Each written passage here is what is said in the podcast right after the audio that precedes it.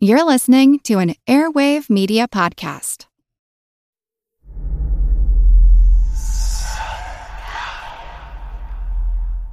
Hey, y'all, spooky season is here. And if you're looking for a show to whet your appetite for a little haunted history, then I'd like to invite you to check out Southern Gothic, a chart topping history podcast that explores some of the most infamous legends, folklore, ghost stories, and hauntings of the American South. We've covered all sorts of stuff from the Bell Witch of Tennessee to the disappearance of the Confederate submarine, the H.L. Hunley. Not to mention our deep dives into the local lore of some of America's oldest and most haunted cities, like New Orleans, Charleston, and St. Augustine. So, if you're ready for a little good old fashioned Halloween storytelling with a commitment to quality historical research, then be sure to check out Southern Gothic today. It's available now on all your favorite podcast apps.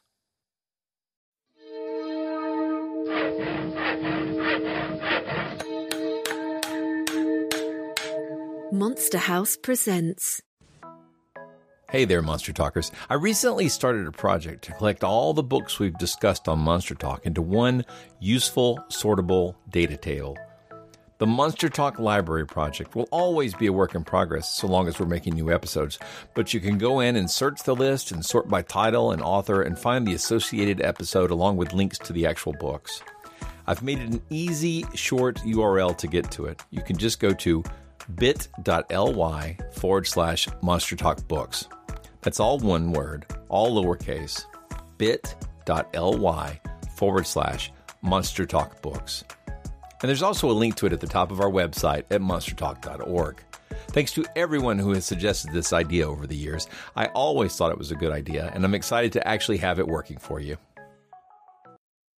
Monster Talk is an independent podcast production of Monster House, LLC. You can show your support by subscribing to our ad-free extended episodes at patreon.com forward slash monster talk.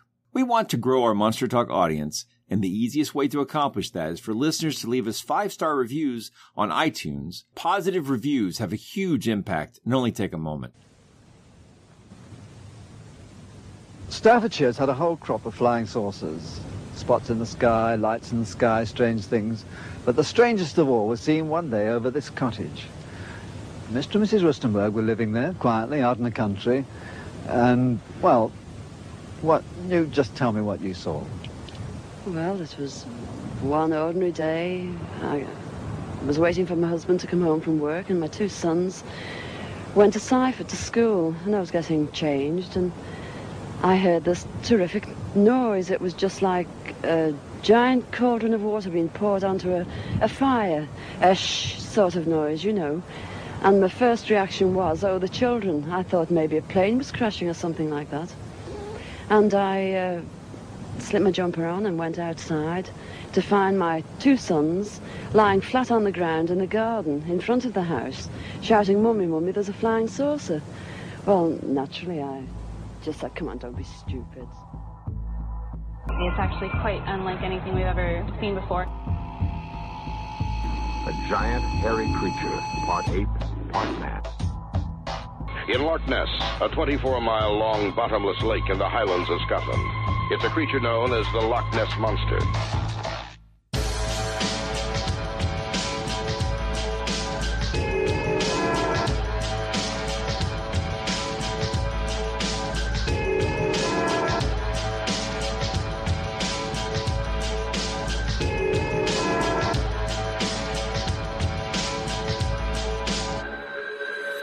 Monster Talk. Welcome to Monster Talk, the science show about monsters. I'm Blake Smith. And I'm Karen Stollznow. When we recently covered the Usborne Children's Book of Ghosts, we had the opportunity to also talk about one of their other World of the Unknown series books, UFOs. And what follows is a very unusual episode of Monster Talk because the representative we got to speak to isn't the author of the book, but is actually a super fan who still has his copy from the 1970s.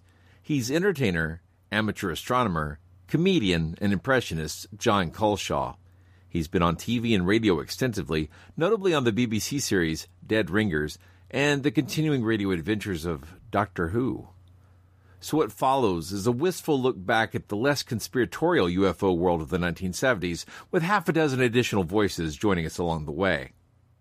Like their Ghosts book, the Usborne UFO book is gorgeously illustrated and provides a sense of wonder and delight as it explores exciting UFO cases. As is often the case, Karen and I are so skeptical of most UFO reports and their possible extraterrestrial implications that sometimes we can forget what it's like to just have that open eyed wonder of children. John was so enthusiastic and exuberant that it was hard not to find his attitude infectious. Likewise, the Usborne book's open minded tone and wonderful illustrations don't come down too hard on whether they think UFOs are real or fake or terrestrial or extraterrestrial, but they do make you want to learn more about the universe and our place in it. And I really do plan to do one of the experiments we talk about in the book if I can manage it, and I'll post my results. A quick note Karen and I are planning to do another Monster Talk Live on Sunday, April 4th, so keep an eye out for that because we're going to be talking about vampire cases. And I don't know the one Karen's covering, but the one I'm going to be talking about is so weird and cinematic that I'm still shocked nobody's made a movie about it. Also, Patreon supporters will notice that I've dropped a new episode of our miniseries Big Footage, in which I cover the 1976 film Sasquatch The Legend of Bigfoot. And while doing research for that, I ran across some really interesting stuff related to the Patterson film that we will be covering on a regular episode of Monster Talk coming up soon. I'm pretty excited about that because finding out new information about the PGF at this point felt really weird. One more thing. We do ask at one point what happened to the original author of the Usborne UFO books. While checking to see what happened to Ted Wilding White, I did come across a couple of articles that he wrote back in the 1970s. He wrote about space and space related businesses for the newspapers at the time, and he also wrote Jane's Pocketbook of Space Exploration. I've attached a couple of PDFs to the show notes if you're interested in looking at his writing from the 1970s. He turned out to be alive, but chose not to participate in the promotion of this reissue. So, at the time of this recording, he's alive and well, but declined to participate in the media for this reissue. But we wish him well. But now, let's look to the skies and get ready as we join Jon Culshaw and several incarnations of the Doctor to discuss the Usborne children's book, UFOs.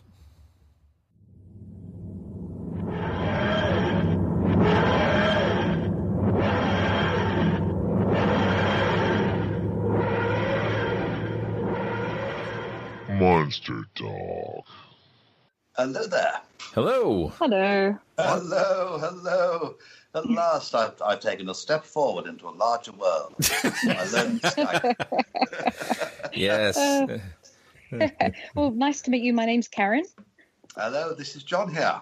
Hello, and I'm Blake. Lovely to talk to you all. Thank you, Blake. Thank you.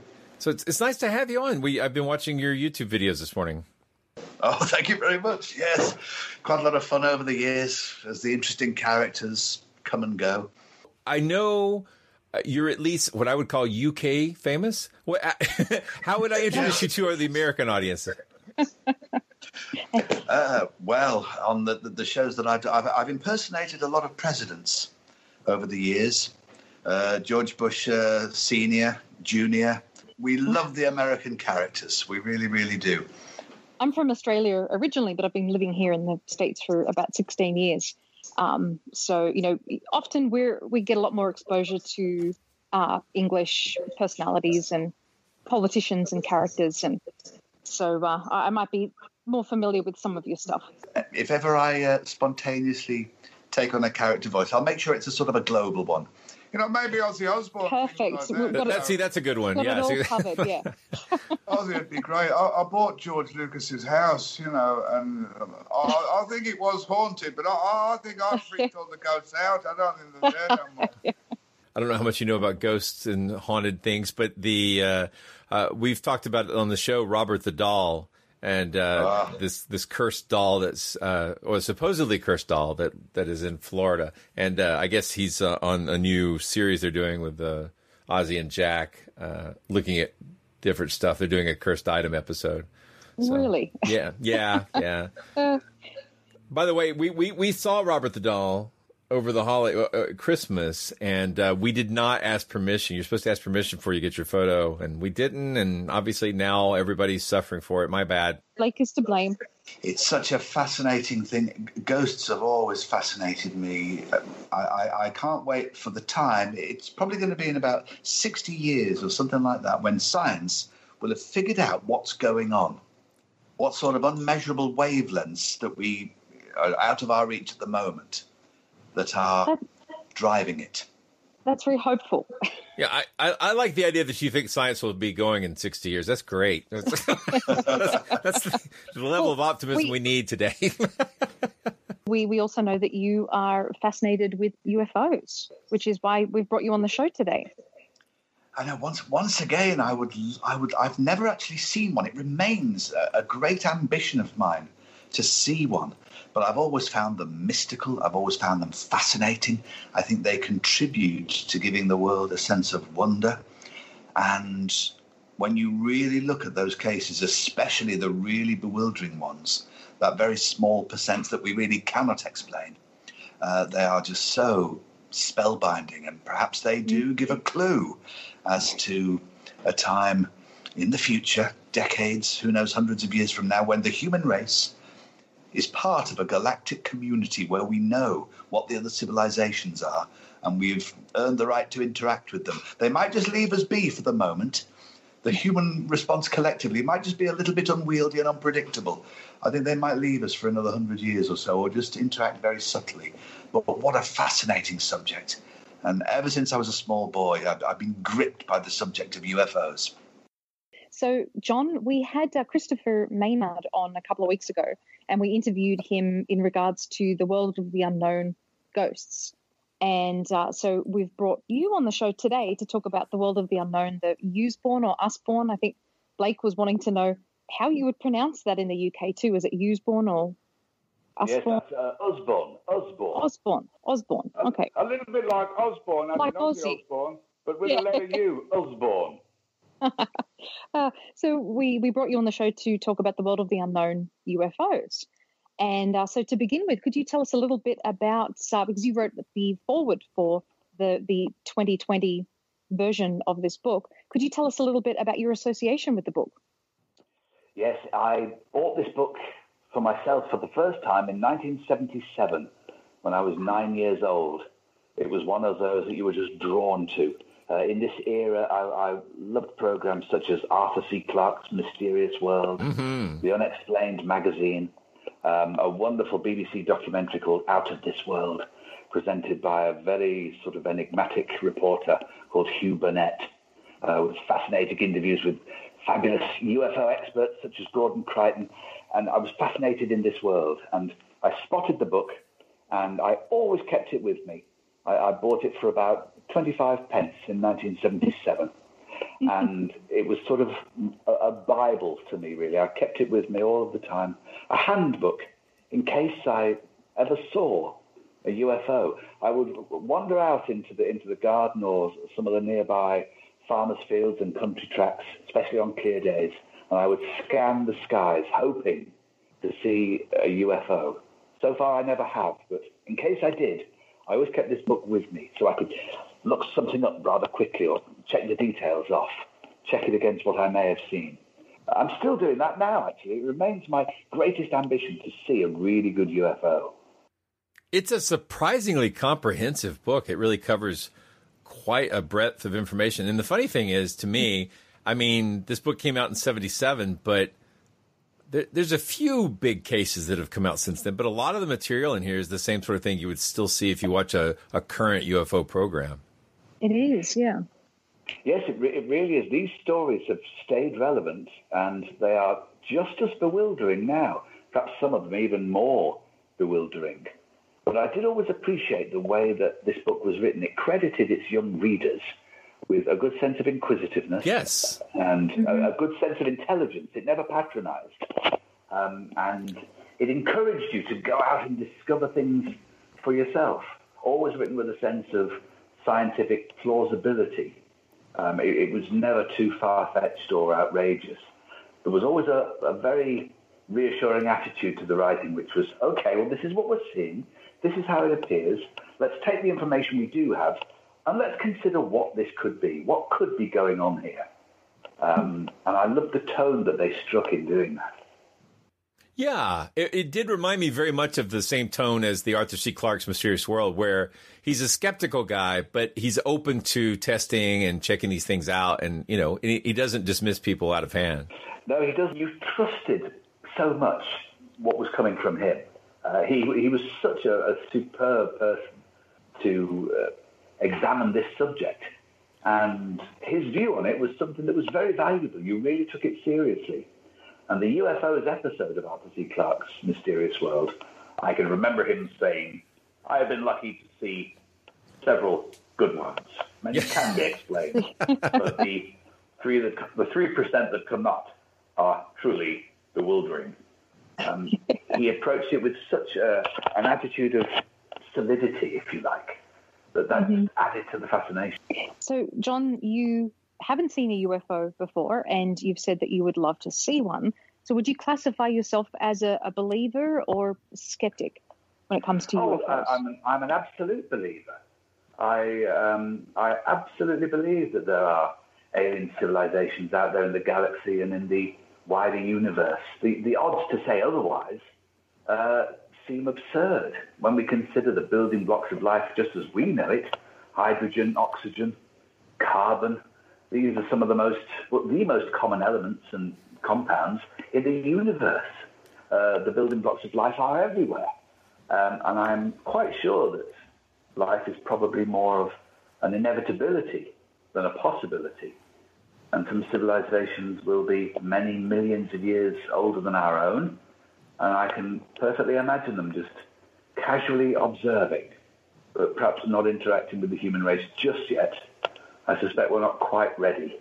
As I often imagine, um, I'm sure an intelligent alien race would consider human beings and their reaction en masse to be perhaps a little bit unwieldy at the moment and a little unpredictable.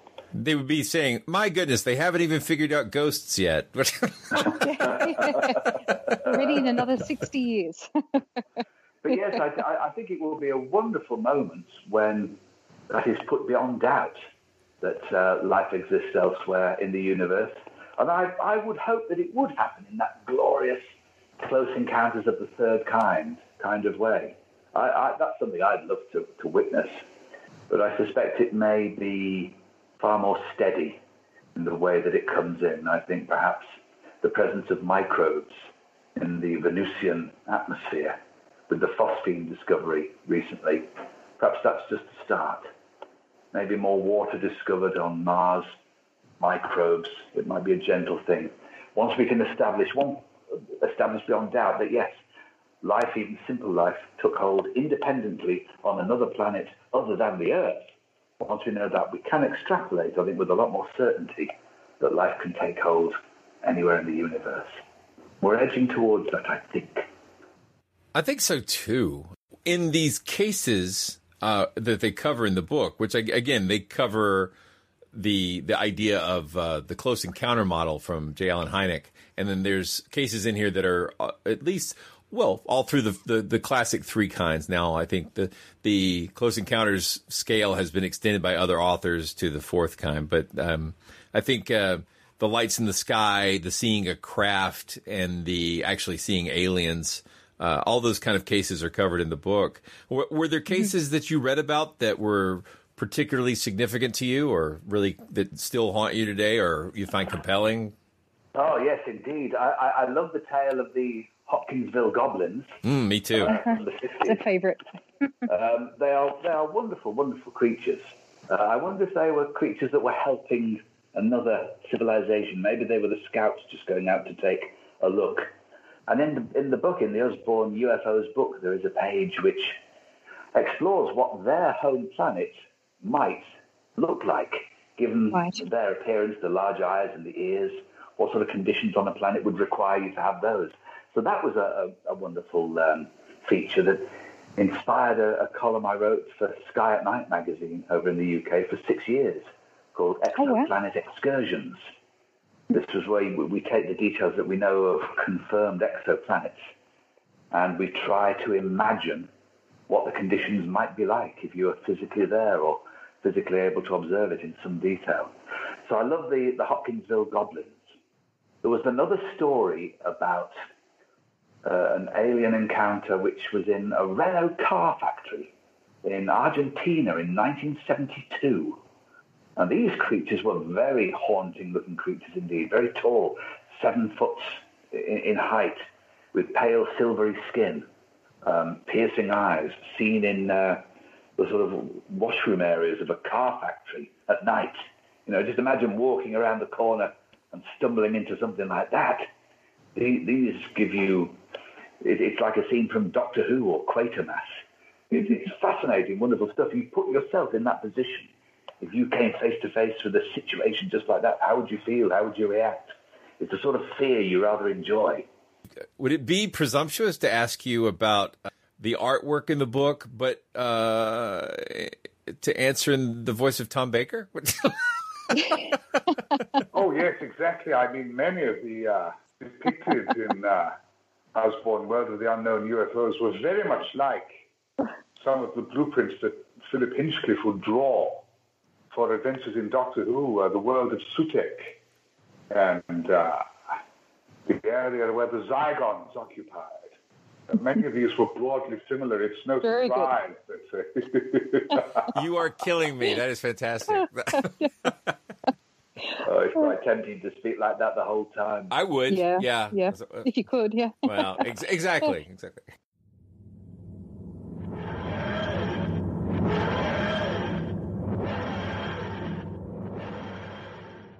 So, Jon, you mentioned that you had a, a, column in an astronomy magazine. Could you tell us a little bit more about your interest in astronomy? Yes, I love that Carl Sagan. He said that astronomy is a very humbling and character building, uh, which it, it, really is. Um, the way that astronomy, it's very good for the soul, and it connects you to the ecosystems across the solar system and galaxy that we are part of.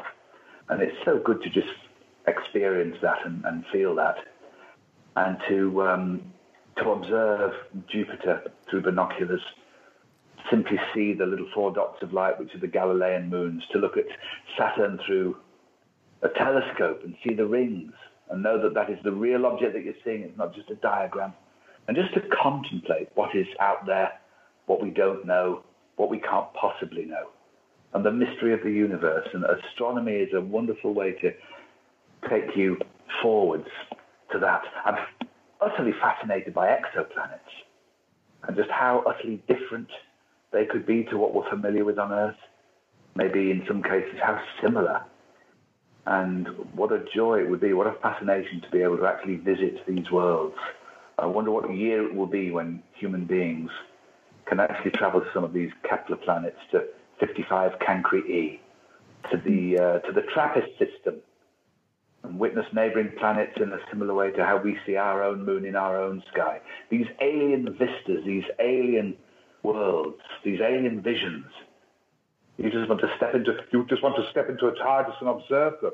Yes. I want to see it. The master wants to conquer it, but I just want to observe it. Oh, I, I, just want to escape to Barnard Star before the Vogon constructor fleet gets here. I.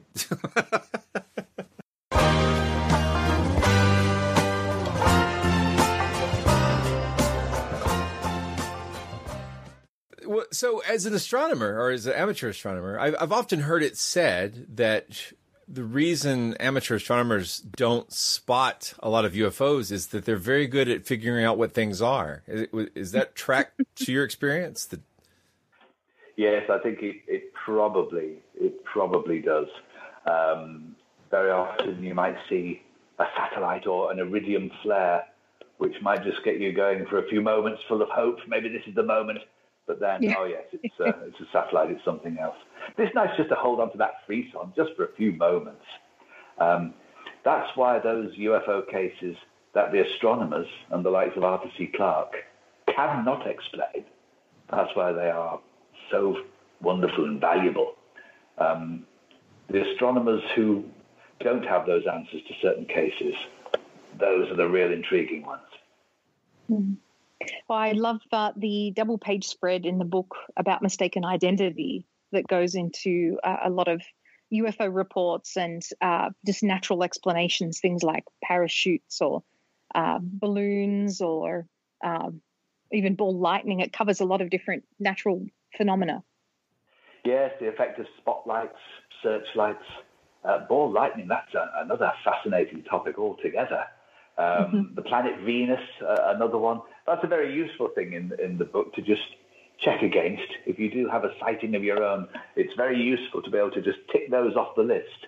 Um, and it's, it's quite nice that they did look into that area as well, those that can be faked or those that fool us or those which are really quite ordinary. Important to have that balance in there, I think. A very useful couple of pages there. No, quite. I, I was, as an American skeptic, though, I was disappointed because I thought everything was swamp gas, and there's not a word about swamp gas in here. I think that's, that's just in the opening moments of a, of a sci-fi scene, just to set the mystery, you know. Yeah. uh, I emphasize in conclusion that I cannot prove in a court of law that marsh gas is the full explanation of these sightings. But it does appear to me extremely likely and furthermore, I must read to back this point up. I am, after all, an astronomer and not a chemist. Did you notice? I had actually forgotten this, but as you're reading through, you might be like me and you're drawn to the stories of UFOs and aliens. But there's a, a surprising amount of arts and crafts in this book. like, there's a there's you, there's a pyramid power experiment to build your own pyramid and try to preserve bacon, uh, which I have to say, I have all the uh, things I need to do that experiment. And also, there's a uh, build your own UFO. Um, I, so I, I believe I'm going to try to do both of those, and, and I'll post a video of my results. But uh, I, I, I, don't know what my wife will think, but I, I'm going to try. I have never actually done a practical experiment on pyramid power. You know, being very skeptical, I don't believe in it. But given the opportunity to make a little paper pyramid and put some bacon in my garage and let it go rancid, how could I pass that up? exactly. It, it, it's always nice to uh, set about a task that will eventually result in somebody saying to you, what are you doing? Exactly. Which is literally the basis for my marriage. it's a daily thing in his household. Yeah. Yeah. That's a lovely aspect in the book. Part of, uh, you know, inspiring the young readers and sending them off on a path to um, make their own discoveries in this uh, in this area of the phenomena. To be set a task like that is, is a step along the way to making your own discoveries. So mm-hmm. yes, nice, nice that it was such um, an amusing way to do that. Yeah, I think I was about uh, six or seven when I came across this book first, and um, you know, I think it's suitable for kids as young as that age uh, through to us adults. Yes, it really is. It's uh, it, it's amazing how reading the book again now, and the tone doesn't seem overly childlike at all. You it, it's you can read it perfectly comfortably with your adult brain. Um, it, it's not patronising. It, it's not written in a any kind of as if it's to a primary school student. Yeah, that that, that tone is pretty succinct and and crisp mm-hmm. and yes, it doesn't doesn't feel out of place to look at it with your, your grown up head on. No, yeah, I, I, think in fact it's got such a lovely mix of science and mystery that it's the kind of thing that would prompt a kid to really want to investigate more and you know, on their mm-hmm. own, you know, and like to leave those things. It's open to investigation. This is not a closed answer book. This is an open answer book. Um, did, but I, I'm curious though, how how did you end up becoming a spokesperson for this book republishing? The very quick action of social media. I, I, noticed it on. Um, I noticed uh, that the, the Ghosts edition had been reissued, uh, and the brilliant Reece Shearsmith had written the foreword there. And I posted a photograph of my own copy of the UFOs book um, in response to Anna House, who did so much to, to get these back on. And um, she replied very quickly, said, "Well, yes, we shall we shall see what we can do there. We shall follow on that." And that led to me being asked to write the, the foreword. That that gave away that I'd had my copy of this book when I was a, a, a lad in 1977, when I was Mm-hmm. nine years old, uh, and that I still looked at it now. I still had my copy. So yes, I was invited to write the foreword, which I was very honoured to do. That's nice. I assume you did not cut out the pyramid uh, from your old copy. What? no, I just, after us having talked about it, I think I might give that a go. or I might just leave the bacon in the uh, refrigerator. I might just leave it there. But Yeah, or, or eat it. Try. So you still have the the same uh, copy that you had as a child? I do. It's a little dog-eared and a little worn out, but it's quite nice to have it next to the new edition. Um, and back in those days, in 1977, 78, I could have had no idea at all that uh, my favourite book would have a regeneration and I'd be asked to write the foreword for it. I don't think my nine-year-old self would ever have believed that. That's wild. The, uh, the- yeah, I Go ahead. Sorry, Karen. I was just going to say I I had uh, my original copy is long gone. Um, I had some of the other um, uh, Usborne series too for the haunted houses and vampires, and I found that the pages fell out. So with the, the glue didn't keep the pages in. So over the years, I just read them so many times that they fell apart. Yeah, i- i- isn't that the greatest tribute you can have to a book that you read it so often over and over again that it actually wore out and fell to bits? Yes, that's absolutely. probably- That's the ambition of every book, I am sure, to be read and cherished to that Mm-hmm. extent. I think that's a very glorious thing for a book. Yes, yes. Yeah. Because the, the way you were describing it there, it, it does evoke that feeling that every time you, you, you look at the book, you think about certain topics in a different way. You have a different slant on it. Your imagination might come up with a different thing. It might spark a different thought. So no wonder you keep on going back because it just keeps you, it just keeps you thinking. It keeps your mind active. Keeps you asking all of those questions, and you think of it a different way each time. Mm-hmm. It, the the Kelly Hopkinsville Goblins case was one that also really uh, I, it stuck in my mind, and we we did a I did like a three episode deep dive into the history of the case, and I realized when I was looking at some of the uh, material for the case that there at the time of the report there were a lot of skeptics saying based on the evidence that was at the site that they thought it might have been made up because the uh, the holes in the screen window were not consistent with what they thought would happen if someone fired a 20 gauge shotgun or 22 rifle through the screen. And uh, a little bit more than a year ago, I had I realized that I had in my possession um, a screen, a 20 gauge shotgun, and a 22 rifle. Uh, As you do. I, you know, being from the United States, of course, I mean, that's like mandatory. It's, you know. Uh. anyway, I went out and did an experiment and I, I haven't published my findings, but I can tell you that my findings were that the holes that I produced with those weapons were completely consistent with what the people in Kentucky reported. So I, wh- whether or not there were really aliens there or not, I'm I'm confident they really did shoot through the screens with the weapons described. So I think that's kind of fun. Yes, it was described that, uh, that the sound that the bullets made um, sounded like they were being fired into a bucket. Yes, I yes. was a, a description. It's a Um, peculiar case. It really is. like I, I think like the the one one thing that I find interesting is if you look at the old photos of the of the farm, the only outside lights was a single bulb hanging off the porch. Um, it, it's it, so it was really poorly illuminated. But I, I got the impression that it was an extremely frightening experience. Like even though I'm very skeptical about it being aliens, I think they really did see something peculiar that night and really did fire a lot of gunfire and really were terrified. Really did go get the cops and and uh, it's it, it it I think the the people whatever they saw, they absolutely experienced something that they would never experience again. It was a one time, very peculiar event. Yeah, those reactions really did seem to be utterly genuine. This was absolute terror, absolute fear, as you would have in such circumstances.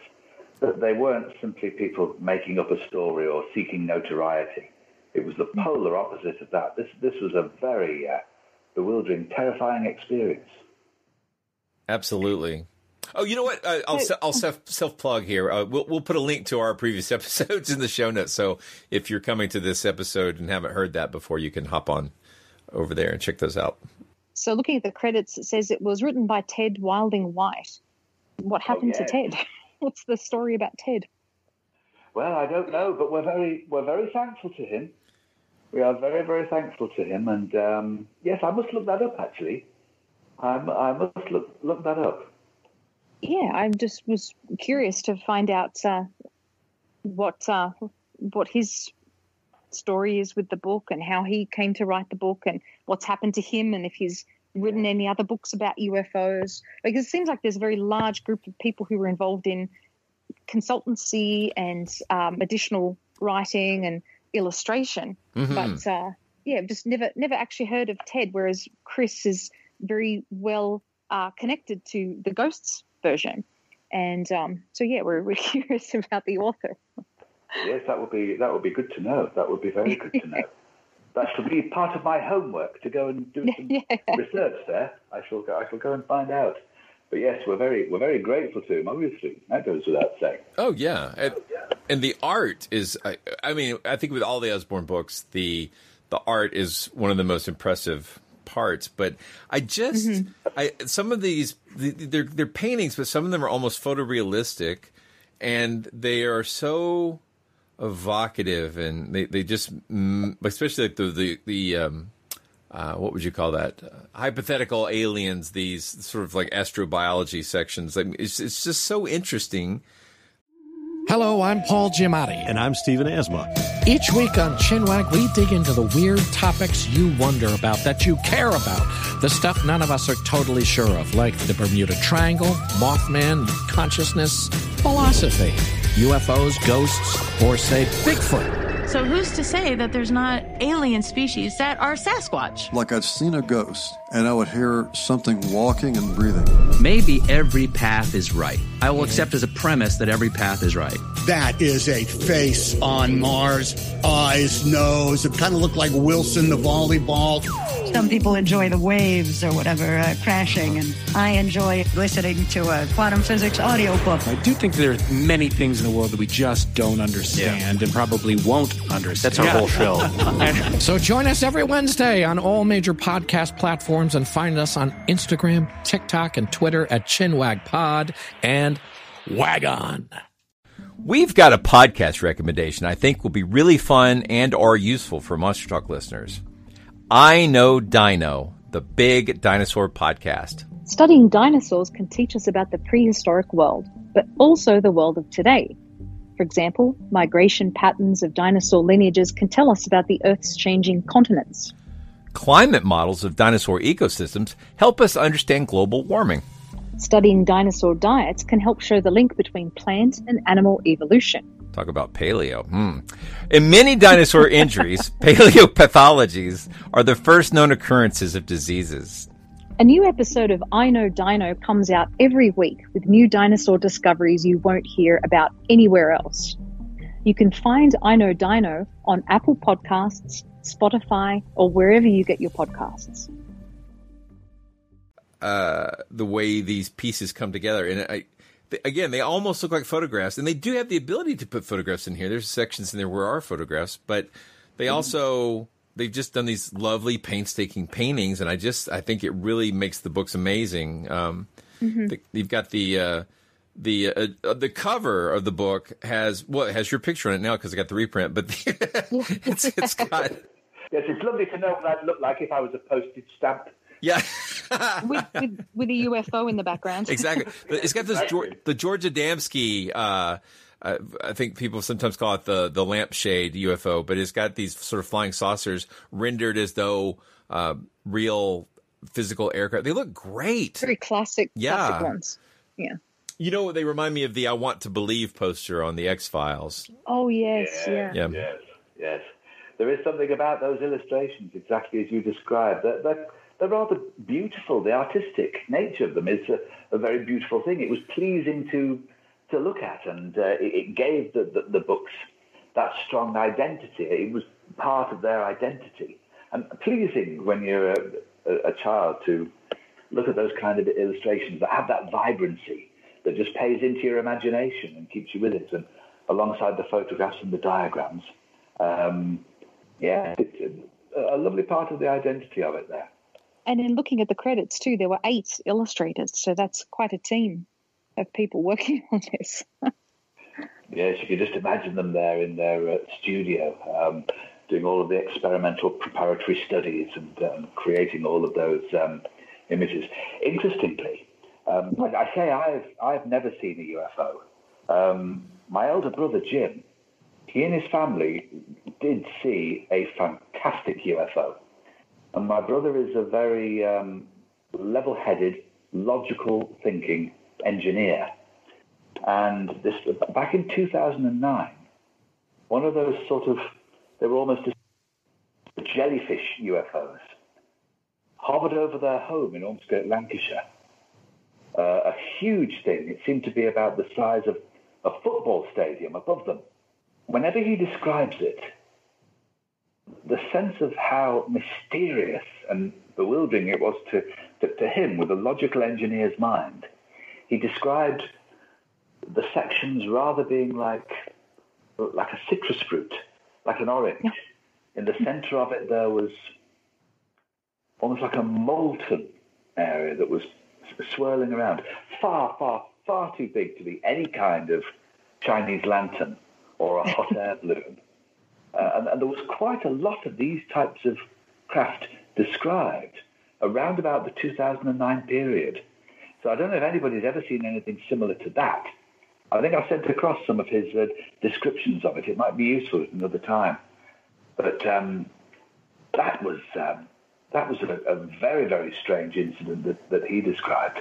Almost everything in here is talking about a material phenomena that is, you know, probably an extraterrestrial hypothesis, right? So, mm. uh, but I think in the world of ufology, there's been some interesting splits from the uh, and I guess this actually goes back to like Jacques Vallée, but you, have got the people who go, well, that's a one possible cause of this, and another might be what if these are from another dimension?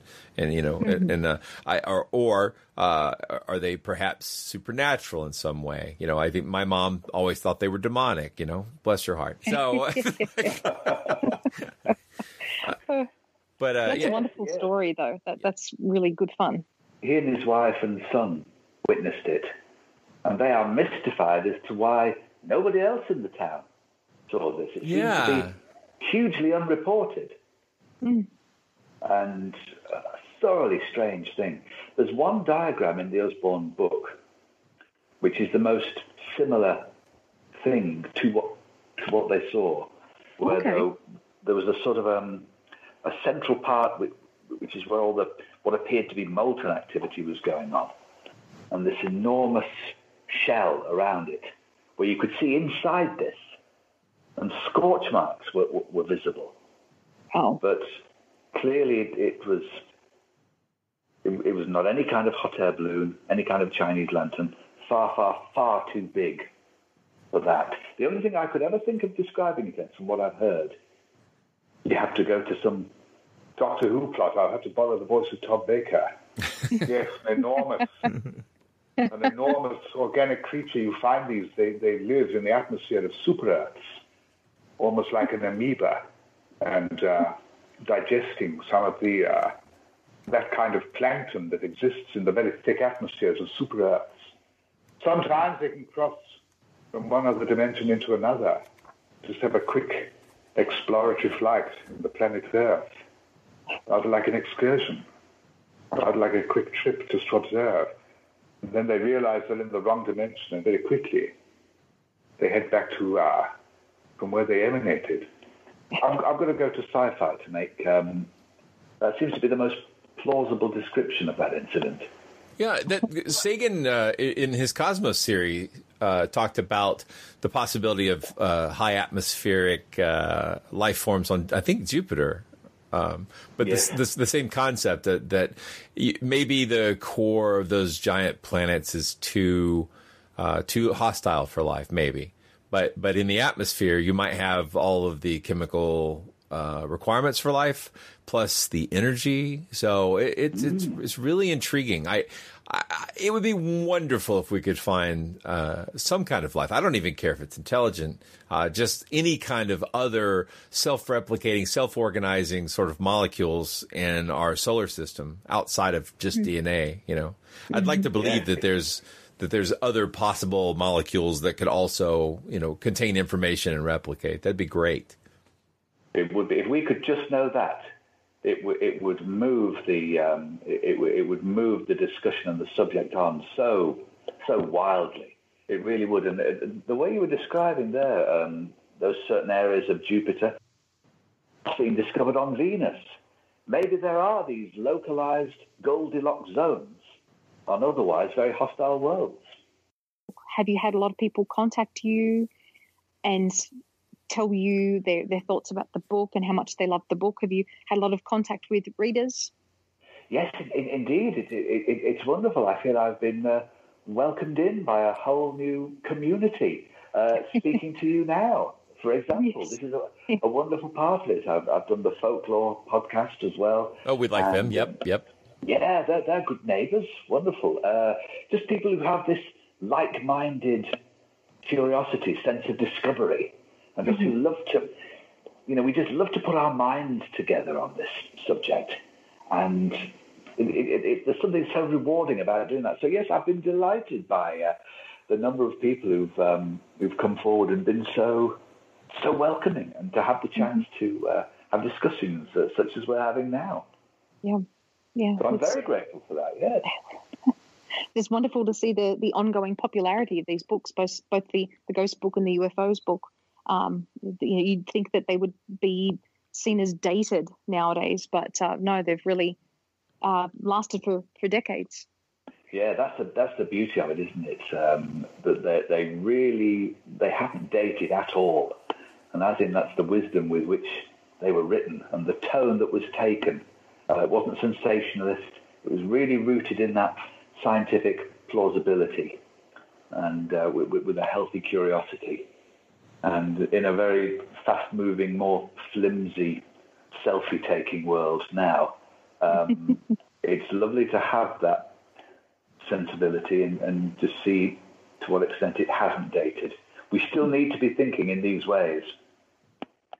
Well, it's, it's intriguing to me too, but this is a snapshot in time eh, because this comes out in 77 and the Roswell case has been dormant and won't come back out until like the very early 1980s. So, um, Stanton Friedman and a few other people are involved in bringing that case out. And so that's what really relaunches the sort of paranoia and, um, dark conspiracy theory of cover up sort of uh, narratives. And so you're in this really interesting spot here in history where there's a sense of wonder and asking questions, but there isn't that overall sense that everything's being suppressed. And now I think the sort of the cultural narrative around UFOs is uh, uh, it seems a lot darker in tone, and I, I kind of miss this sort mm-hmm. of wondrous, curious, lighthearted, uh, lighthearted approach. Yeah, it's a, it was a simpler time. yeah. yes, exactly, exactly. It's very much like that. It, it seems almost I don't know, less commercialized, perhaps, to think of that term. Yes. Um, We've kind of touched upon this a little bit already, but we've got a, a few final questions to ask you, Jon. Of all of them, which do you think would be your, your favorite? I love the Betty and Barney Hill case. You know that they were um, they were an ordinary couple. They they weren't seeking any notoriety. They just wanted a quiet life. The last thing they would have wanted to do is to speak up and uh, create such notoriety as describing a UFO a UFO encounter. Mm-hmm. But I'm intrigued by the description of supposedly there she was on board that alien craft and observing the star map where there were solid lines between some stars and dotted lines between others. And under hypnosis, she recalled this and it related to a, a real star system. And uh, Zeta Reticuli, as I recall, the lines between the various stars, one of them was, was the sun, and the line to the sun was a solid line. meaning it was a trade route. And the, the others were dotted lines, which were just observational and exploratory. So imagine that uh, the sun and our solar system is some kind of a trade route. Maybe there's material on the moon or on Mars, which is just a little out of sight of human observation. Um, but that that always stands very strongly as a, a most intriguing case. So yeah, Betty and Barney Hill, I would speak of. Yeah, we did uh, an episode on the topic going back a few months ago. So Yeah. it's definitely a classic uh, case. I was going to say, do you listen to podcasts by any chance? I don't know if they're part of your audio experience normally. Yes, I'm, I'm, I'm learning about them much more. I'm, I'm getting rather used to them. They are. It, it, it's so wonderful that anybody can do their own podcast, and it's the audience who judge uh, which ones they go to. You know, it, it doesn't now need some program commissioner in an office to say it's okay. Right. Right. Make something, and the audience will come if it's if it's any good. You know, and that's. Um, I, I, I do love listening to them, and uh, it's something I'm discovering more and more. It feels like a strange sort of uh, verification of uh, Andy Warhol's "In the future, everybody will be famous for 15 minutes." I, I, it's, it's like, well, at least everybody will have a Whether they podcast, deserve it or right? not. yes, yes. But I was gonna, yeah, that we talked to the host of a show called Strange Arrivals, and uh, Oh, he that's a great title already. Oh, Love it's that. it's it's really good. It, it's a really really deep dive into the Betty and Barney Hill uh, story, uh, and I think it, it it I I feel like uh, as someone who's been looking into this stuff for pretty much my whole life, I was surprised to actually learn a few new things there. So I highly recommend you check that out if you are interested. Strange No, no, Arrivals. I will. I will. I will. There, there was another couple of stories which um, I, I love as well. Great fondness for. Uh, 1977 BBC documentary called Out of This World, and there was uh, a wonderful couple of characters there uh, called uh, Mrs. Joyce Bowles and the family friend Ted Pratt, and they minister, where they turned down a, a quieter road on, on the way back to their uh, home village and were confronted by a soft orange light on a, a craft which had landed on a verge. This then immobilized their car, a small mini clubman, and emerging from this craft was a tall, almost like a Nordic alien, with piercing pink eyes, she described. He had very piercing pink eyes and sideburns. This creature walked towards my car, put its hand on my roof, and looked in. And God, the, the sincerity with which they described what they had seen. And I had a call from a man from London who told me I am to say nothing about this. Well, this is England and this is a free country, and I will say what I like. I, I love their spiritedness. And there was another lady called uh, Jessie Roestenberg. Uh, once again, she spoke in this manner, a very sort of salt of the earth, uh, genuine person. And she saw a craft uh, above uh, the family farmhouse, which contained um, some of those Nordic aliens looking down on her. And she described them, hair like the old kings. Their faces were full of compassion. And they were very beautiful people. And I was frozen to the spot, but they looked at me with compassion. And then I looked away at my children, and when I looked back, and it was gone. And I saw it shortly after. It orbited our house, it circled our house three times, and shot off, and it was gone. And this is something that happened to me, and there it is. Beautifully bizarre. I'd love to see something like that, but the sincerity with which she described it, um, th- th- that's what th- they're worth looking up. Out of this world, that Yeah. BBC documentary of 1977. Oh, I've written it down. I, I'm definitely going to see if I can find it. I, I, I'm a uh, an obsessive collector of this sort of material. So But I'm very impressed with that, uh, Jon. You could do your own radio show. oh, by for, yourself. yeah, yeah. Yes, I, I love the interview with a fellow called Gordon Creighton on there as well, an ex-diplomat, very intelligent fellow, knew about 10 or 11 languages, and he became sort of a UFO investigator and UFO expert. He spoke about the Hopkins, Hopkinsville goblins and the Argentina alien, the seven-foot tall one in a car factory. Um, he touched on the idea that these things could be coming from other realities, other dimensions that we can't understand and can't measure. And he had a very sort of uh, efficient military way about speaking. And he says, Yes, I do think things are covered up, and I think very wisely. Uh, I don't think this is something that you can bring to the attention of everybody. Um, I think if many people knew what I know about this subject, they might be very alarmed. Very alarmed indeed. Oh, he's just like Doctor Who's Brigadier. yes, exactly. Yes, Gordon Creighton. Yes, very learned fellow. Um, yes, I think uh, UNIT has tried to uh, uh, make it work for us on a number of occasions. Yes, he, he, he, was just like the Brigadier or just like a Quatermass character, but it, the seriousness with which he spoke, um, fascinating. It's a delicious, delicious world. Mm-hmm. It sounds it. I'm, I'm a very big fan of uh, Quatermass and of, of Nigel Kneale's work in general. So, yeah, that's. Uh, are you when you think of Quatermass, or are you thinking of just in general all of them, or is there a particular one you like the most? I, I think generally, yes. I think just the atmosphere that it creates, even before a word is spoken, it, it's just the way that it gives you that sense of psychological fear and alertness, even before anything just gets going and so much of that, that fear created by not what you see, but what you don't see. Um, I, I, love the universe of Quatermass and the Jon Pertwee era of Doctor Who as well. Uh, mm-hmm. Some of those stories are Inferno and uh, and Spearhead from Space.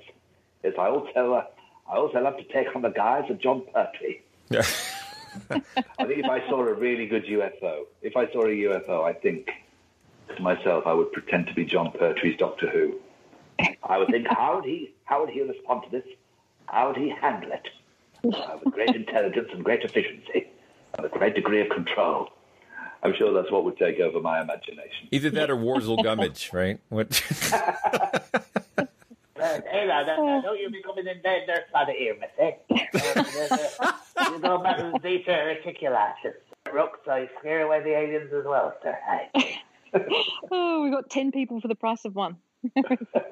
All right, so we, we're going to spring something on you. So, Jon, this this show is Monster Talk. So we we talk about all different kinds of monsters, and we have a signature question that we like to ask all of our guests just to to close the show, and that is, what's your favorite monster? Ah, favorite monster, favorite monster. Um, I have to say, I think that 1969 cine film of uh, a Bigfoot walking across the Californian forest, where a loaded oh, the... cine camera. Mm-hmm. Uh, that is wonderful. I remember seeing that on Arthur C. Clarke's Mysterious World and thinking, wow, that was incredible. Now, I don't know whether I was, I was having a chat with Brian Blessed uh, some months ago, and we were talking about this, and he said, "Oh yes, yes." Now I don't know whether he was just joking about it, but he said, "Oh yes, yes, yes, that was uh, oh that that was that that was the wife of one of the." The, uh, the horseman, one of the, the forestry fellows. Yes, she did. Brian Blessed. I don't know whether Brian Blessed was just being mischievous. But I think I would have to say the Sasquatch at the edge of that uh, uh, Californian pine forest. Intriguing. Bigfoot is uh, definitely one of our go-to. He's one of our signature monsters. I mean, he comes up on here all the time. And the Patterson Gimlin footage. yeah. Absolutely. Wow, Brian Blessed. Uh, you know, uh, I would have thought he would have more to say about the Yeti with his mountain climbing experience. He's such an interesting character. Yes, and his know, beard. talk about that. He, yeah, exactly. Yes, and full of volume. That was another conversation. Oh, I, I, I say it, people. People give me 20 pounds and I say it for people's birthdays now. Um, he did actually talk about. Um, we we were on a, a show over here. Um, it's a bit like The View. It's called Loose Women. Uh, it's a talk show, and uh, there was one episode some years ago where Brian Blessed and I were, were guests, and he did in fact allude to um, some of the mountaineering he's done, and he'd seen some of the Alma Yeti type creatures.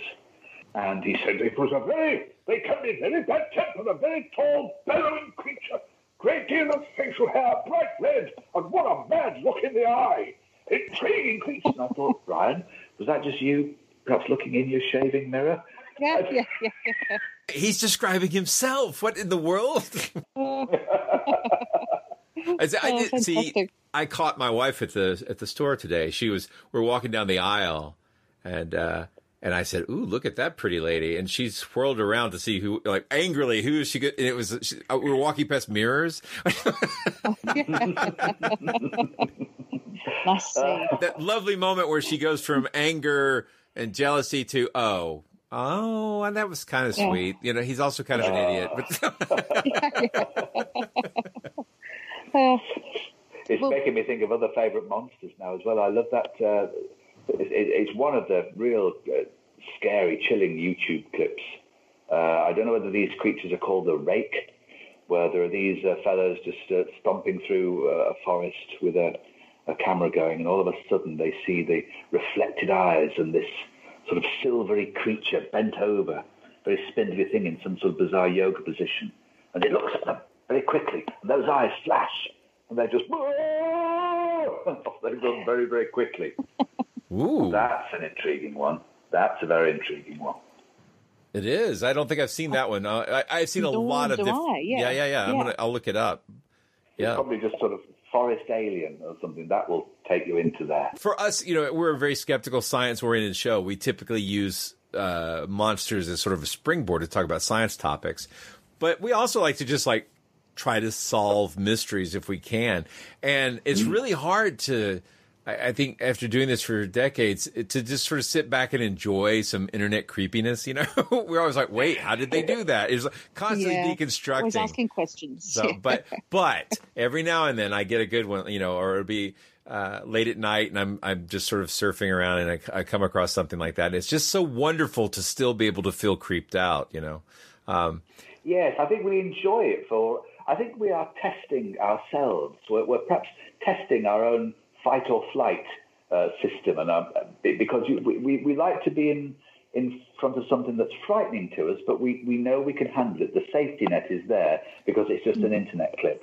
I think you give yourself a little, you give your bravery a test run by watching these things. I think people who enjoy horror films, it's a similar thing. Yeah. absolutely. Yep. we need to wind up, but I, I wanted to say, where can people find you? Like, what's the best way to engage with your work? Uh, yes, I, I do quite a lot of uh, work with uh, Big Finish Productions, who do all of the Doctor Who audio adventures. Ooh. And uh, yeah, I played I play the Brigadier and uh, Dead Ringers on the BBC, the topical comedy show. Um, we've got a series of that uh, coming through in December, and uh, we Very wonder cool. which uh, political characters will be will be going along then. Right, yeah. or my own my own Twitter feed at Jon Culshaw. Um, I like to uh, occasionally I'll put a few things on there. I don't do a great deal of social media because it slightly drives me mad. If you can just uh, throw off the addictive sense, you know. Uh huh. Uh huh. For sure. but, but now and again I'll pop something on there or have a quick look. Um, so yes, Big Finish, Dead Ringers, and, and my own Twitter feed, I suppose. Well, fantastic. Well, we'll put links to all that in the show notes. Yep. Yeah, and uh, thank you for coming on the show, Jon. And it was really fun to to hear more about the book through your eyes. And uh, I hope that you get to see a UFO one day. Oh my goodness! I, I hope I can come back on uh, on the show here and talk about it. Um, but thank you. What a pleasure to uh, to speak to you all, and thank you for having me on. Well, thank you. It was a pleasure talking to all of you. thank you very much for your time. Monster Talk. You've been listening to Monster Talk, the science show about monsters. I'm Blake Smith. And I'm Karen Stollznow. You just heard an interview with entertainer Jon Culshaw and the voices of lots of others discussing the children's book UFOs by Usborne, which was part of their World of the Unknown series. Thank you so much to Jon and all his friends for taking the time to talk with us today about this beautiful and thought provoking children's book. We have lots more coming up soon because Karen and I have been hitting the microphones to discuss Caribbean tombs, paranormal Bigfoot, the Amityville case, and so much more. So stay tuned. We hope you've enjoyed this episode of Monster Talk. Each episode, we strive to bring you the very best in monster related content with a focus on bringing scientific skepticism into the conversation. If you enjoy Monster Talk, we now have a variety of ways to support the show, all with convenient links at monstertalk.org forward slash support. That's monstertalk.org forward slash support.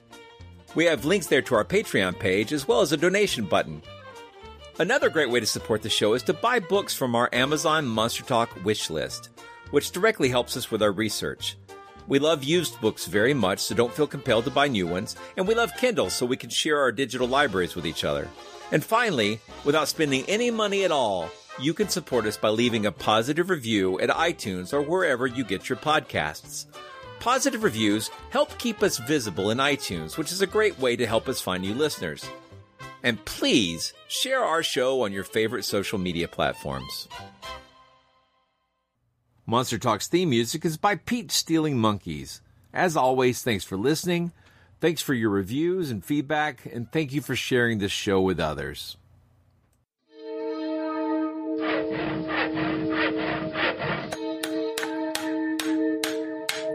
This has been a Monster House presentation. You're not fit yet. Not fit. I'm the doctor. No, doctor. I'm the doctor, and I say that you're not fit. You may be a doctor, but I'm the doctor. The definite article, you might say. Look here, doctor. You're not fit. Not fit. Not fit. Of course I'm fit. All systems go.